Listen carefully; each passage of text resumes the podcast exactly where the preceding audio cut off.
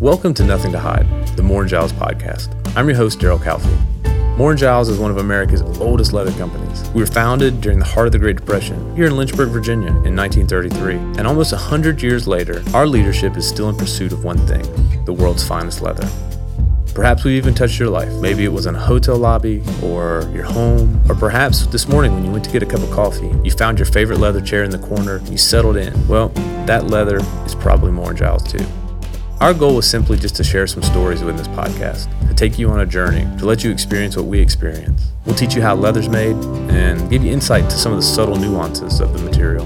Did you know it's one of man's oldest materials? We're also going to take you to meet some of our favorite people in the world designers and creative influencers, and people that are connected to Moore and Giles through one thing leather. We hope you'll join us on the Moore and Giles podcast, Nothing to Hide. Hey guys, good morning. I'm here with our president, Sackett Wood. Sackett, good morning. Good morning, Daryl.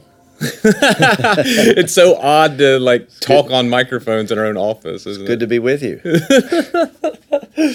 Um, so everybody can kind of get a sense of where we're at. We're in our headquarters here in Lynchburg, Virginia. Technically, it's Forest, Virginia, and we're in a room full of leather. It works great for audio. So Good. it smells good too. Good. Should.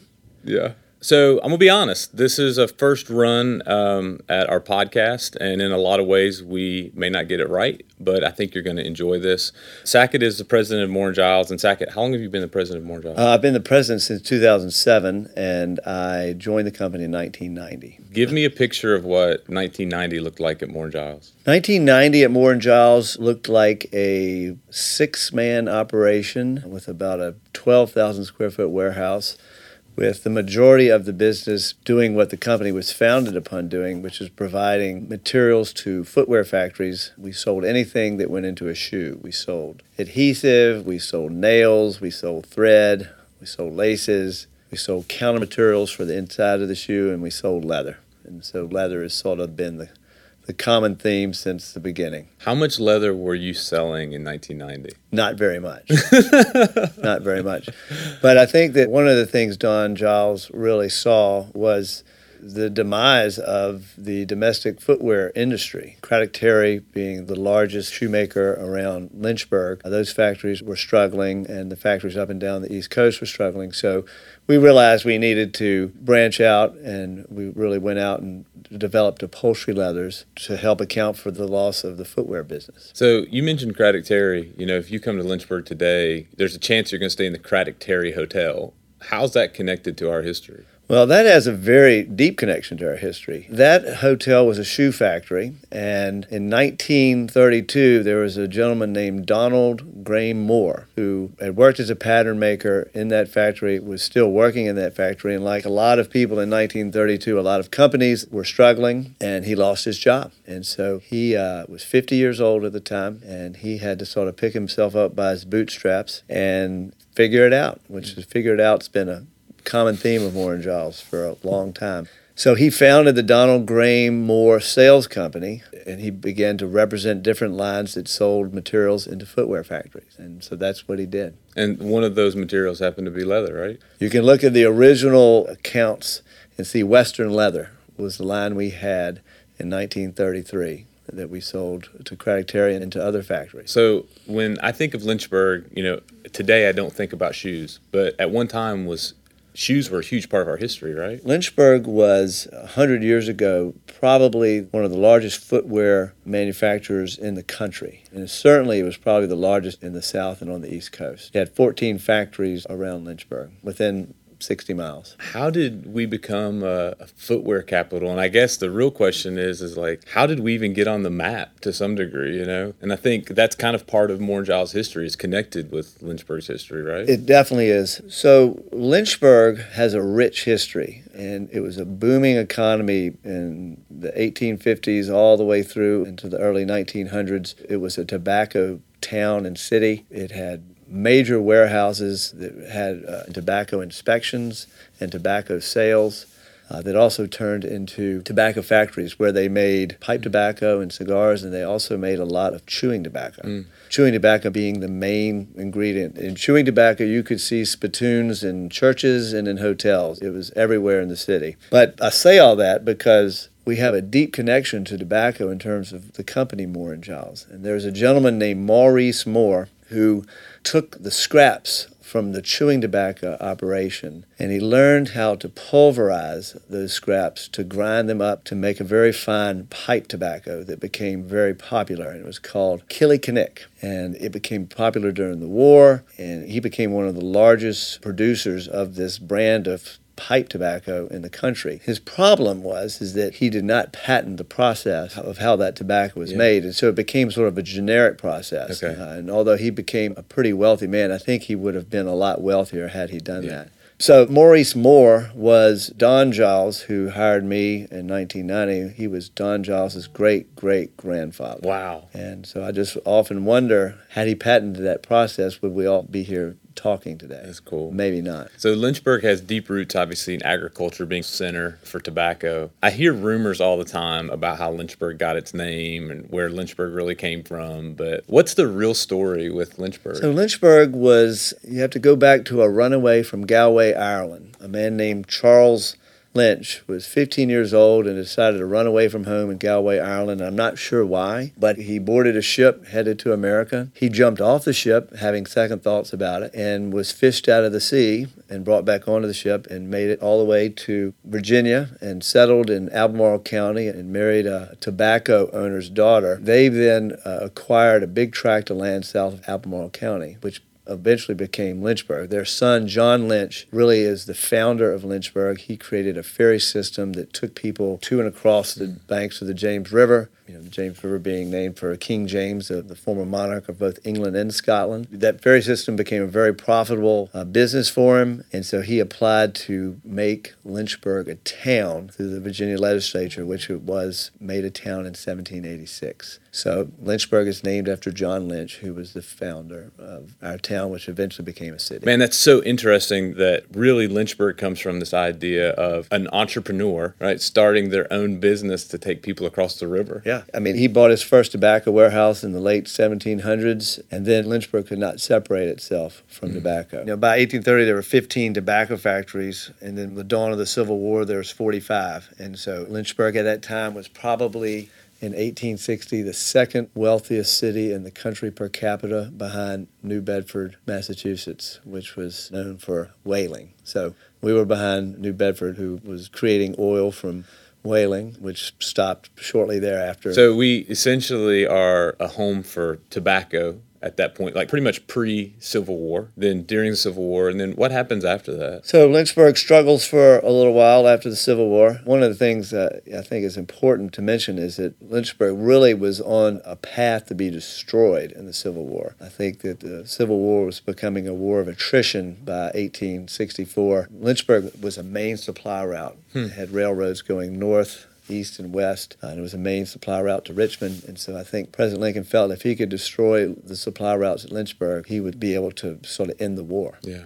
And so there was a general named David Hunter who he assigned to go down through the Shenandoah Valley and come to Lynchburg and take over these supply lines. And the story goes is that on his way to Lynchburg, he stopped off in Lexington, Virginia, and he burned Virginia Military Institute and uh, ravaged what was then Washington College, took George Washington's statue, and it delayed his entry to Lynchburg, which gave the troops in Lynchburg, led by Jubal Early, time to get here and time to save it. And so by the time General Hunter got here, they had fortified some inner and outward defenses in Lynchburg, but they were still outnumbered by a large margin by the Union Army. And so as he got to the bluff overlooking Lynchburg, they created really an illusion that I think helped save Lynchburg. And they ran the trains in throughout the night with bands to create the idea that there was troop reinforcements coming in all through the night. So they had bands playing, yep. and the train is just moving back and forth. As the story goes. Wow. The story's probably gotten better with yeah, age. Yeah, of course. Uh, but the reality is is that it worked, and Hunter retreated back north through the Shenandoah Valley and back into West Virginia. But you have to imagine that if that had happened, Lynchburg would have been destroyed. Those tobacco buildings that we still have with us today would not be here. Yeah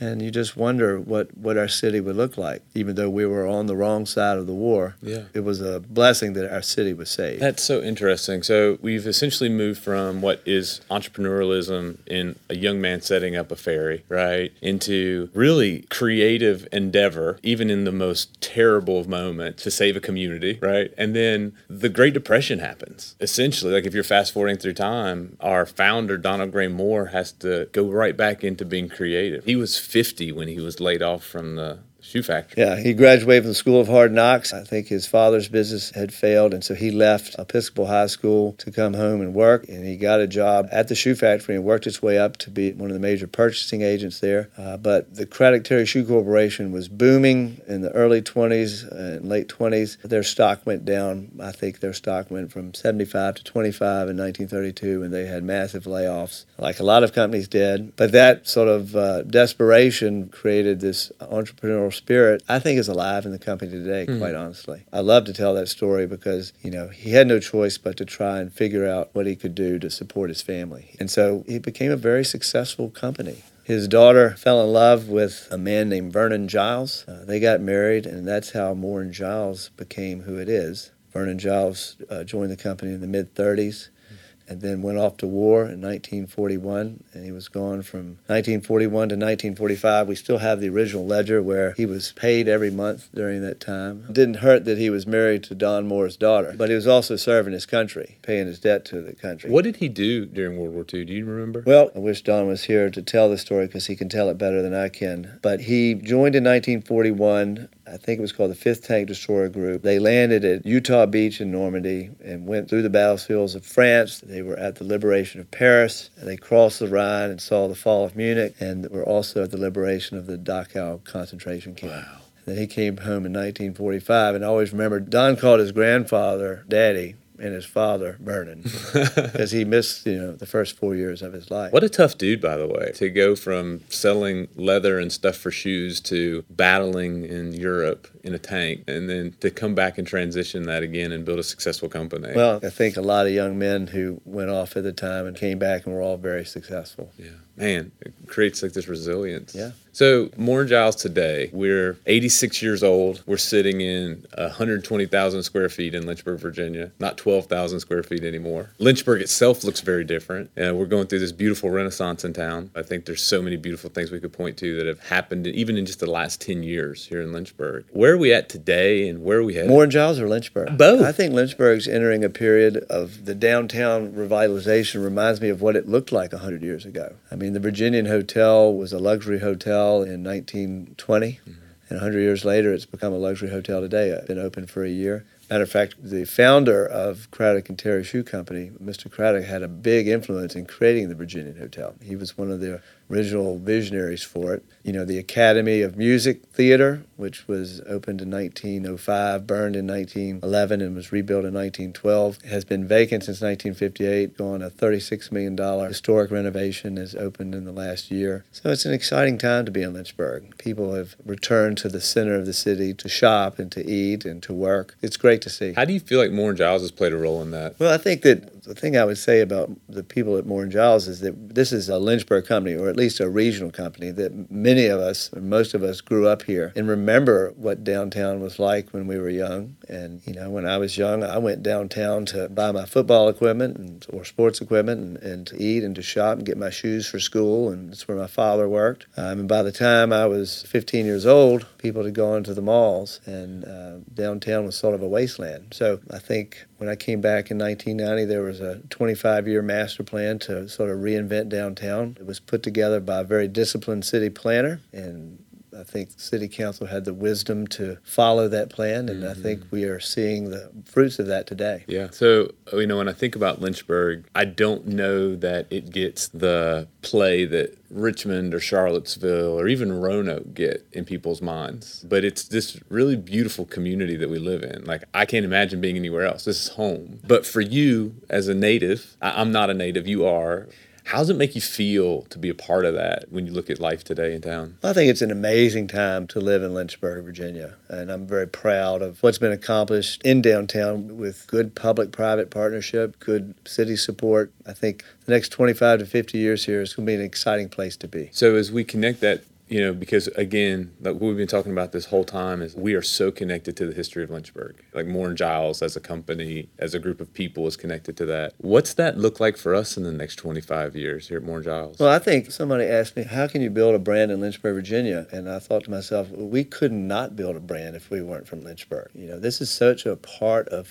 who this company is and who we are, and it's a part of our identity. And so we really celebrate that and appreciate the opportunities we have to live here. It's a beautiful part of the world. You know, we're we're in Forest, Virginia, which you know Thomas Jefferson's summer home is just as a crow flies, probably two miles away from here. Our property here sits on the original tract of land that he was gifted by his father-in-law. That was probably a 4,000 acre tract, and so this warehouse here is on that original tract. That's really getting way off subject, Yeah, but but I think, but there's just a great history to Lynchburg. Yeah, And- yeah. and I think to bring it back around, like our core, our essence of who we are here at Moore and Giles is so deeply connected to these Virginian roots of creative, I would say humble, hardworking people that I don't feel like that that's a stretch from who we are today. I think it's exciting that a, a lot of the people who grew up here that work here now went away and worked in New York and San Francisco and, and other places and have come back here, which is great to see. Oh, that's so good. All right, so what do you think is the future for Moore and Giles? Well, I, you know, I think I think uh, always feel like we're just getting started. We've come a long way in the last 25 years, but I think we've got so much work to do. I, I think that so much of what we've done mirrors sort of the type of situation that Don Moore had in 1932, where, especially in the early 90s, when we were transitioning from a footwear company to an upholstery leather company, it was hard. But I think we finally decided just to create leathers that we liked. That we appreciated, that were visually stimulating, that felt good, and not make things we didn't like. So we ended up making some really unique leathers that were sort of unconventional at the time, somewhat irresponsible and risky, but those leathers that we brought out in 1995, one of which what I would say is Saddlehorn, which was developed from an old handbag we sent to Spain, and uh, it was not a conventional upholstery leather, but we still sell that leather today, and it sort of put us on a path to really take a fashion approach to upholstery leather, to really change the colors of it every season, to really experiment with what we could creatively uh, in the tanneries to make really interesting articles that appealed to designers and architects and manufacturers. Uh, but that process is never ending. We're doing the same thing every season. And I think more than ever right now, it's an important time to really not just sell, but educate and remind people of this ancient material that we work with. That is really a recycled material. Mm-hmm. You know, we are at the end of the food chain and clean that up. You know, these hides are only available because of the world's demand for meat. And the reality is that the hides need to be dealt with, mm-hmm. and they're dealt with responsibly. And to not deal with them would be a great disservice to the planet. And so I think we're taking a seat at the table of really telling that story of the rich history of leather. We're taking a waste material and creating functional, lasting luxury Yeah. out of a waste material. It's hard to find that story anywhere else.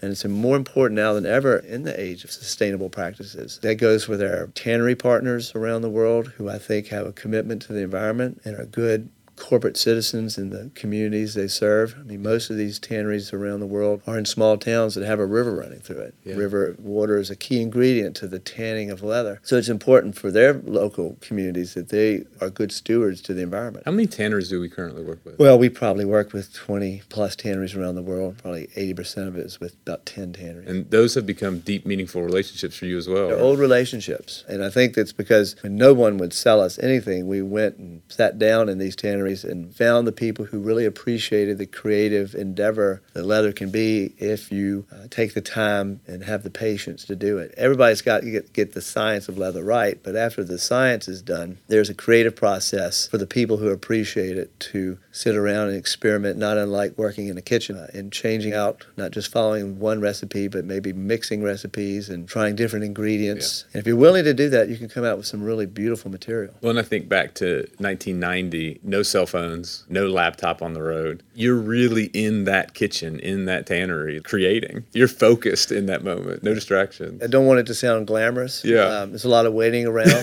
you know, but but if you find the people in the tannery, especially the technical directors, the creative directors, who really appreciate that endeavor, Yeah. you can really do some fun things. What do you think Donald Graham Moore would say today if he walked in the front door? I think he would say, well done, but keep going. I think it's a company founded in the roots of the Depression that looked at the problems of the world as opportunities and was uh, adaptable and flexible and persevered. You know, perseverance, I think, is a core value of the company, among others. I mean, I think we have to do that right now.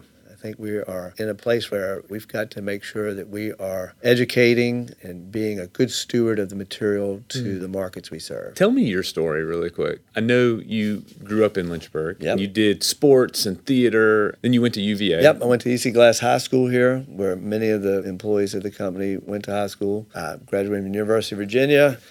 I was an English major, had no idea really what I wanted to do, but my father told me that I had to get a job. And so I worked in a bank in Charlotte, North Carolina, in a corporate training program, and then as a commercial loan officer in South Carolina for two years. And, you know, realized I really wasn't sure I wanted to do that the rest of my life and left not planning at all on coming back to Lynchburg. Never intended to come back here, but ran into Don Giles and he told me what they were doing and that they needed to change their business. And, you know, I really wasn't sure exactly what they did, but as my grandmother would say, he had a good face on him. He liked what he did. He was honest and humble and yeah. competitive. And so I took this job and, um, I've never looked back. Been, it's been a great experience. What would you say to the younger you, right? Like looking back and you're in your 20s, right? Knowing what you know now, what would you tell yourself going into it? Well, I would say that it's just better not to know everything you need to know. You know, just take the job and do it because you're going to encounter obstacles along the way and you just deal with them one at a time. Yeah. And eventually, if you persevere, yeah.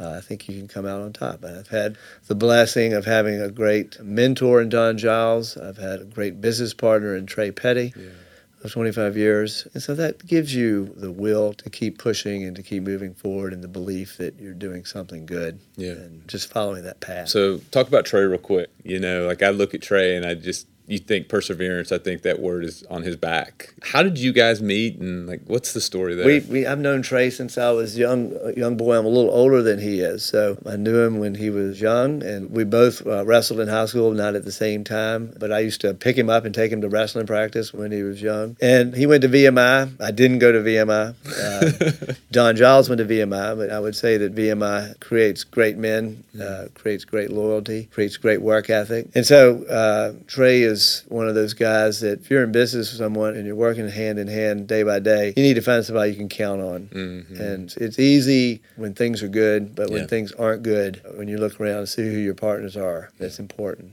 and uh, he's one of those guys. So this question's for me, but it's also for anybody out there that's young that maybe in the first part of their career. Would you say that creating a relation, deep relationships with somebody like that, how valuable is that, and how do you find that person to hit your boat to, if you will? Well, I think that young people all the time need to they're, when they're looking to find work, they don't need to necessarily always look at the work, but look at the people around them in the work and understand this is who I'm going to be working with. Can I rely on these people? Can I trust them? Is this something that I'm going to enjoy the interaction with? I mean, I think that's just as important as, I mean, I had no intention to ever be in the leather business. It's the people around the leather yeah. business that attracted me to it. And that's made a big difference. And I would also remind young people when I talk to them that, you know, you don't necessarily have to go to a a big city after college to find your job. And I think I felt that way at the time too, but I, I encourage them to go back to the communities they grew up in and look around the corner at mm-hmm. some of these businesses that might need some change or the next generation yeah. to come along. And I mean, honestly, I took a job that nobody else wanted, mm. and, and, that's made a big difference for me. Well, I think we read that so often right now, right? In every self help book out there, it says, you know, do the work that nobody else wants to do and do it well. Yeah, and find the opportunity yeah. in that, right? It doesn't mean it all was great at the start. I mean, it was a struggle. I mean, I spent a lot of time in the shoe factory my first two months here. I was like, oh my goodness. yeah. What's the worst job you've ever had to do at Moore Giles? Worst job I've ever had to do. Messiest, the dirtiest, the one that you're like, I would prefer not to do that one again. I don't know if it was the worst job. I was probably the worst at it because I think everybody who started here has done everything, and I would not say I was an accomplished forklift driver. I, I, had a few accidents in the truck, and but anyway, That's I learned how to do everything here. Well, it's funny. My team great. says that all the time. They said they thought they were being hired on to be on a creative team. They didn't realize it was just going to be carrying stuff around every day. Yeah. That's all we yeah. do is move stuff around. Everybody needs to do what they need to do here. Yeah. And some of it's not glamorous. Yeah. So that's okay. Well, I know your time's super valuable, so thanks for spending some time with us this morning. I think this is going to be beneficial for anybody listening to this who's in business, whether it's connected to us or not. I also think for future employees and you know all the interns that we have coming through right now, like they need to hear this and hear our stories. So, anything else you want to leave us with? Thank you, Daryl. Appreciate it. We'll see how this turns out. Looking forward to hearing it. Thanks, Zach. All right, bye.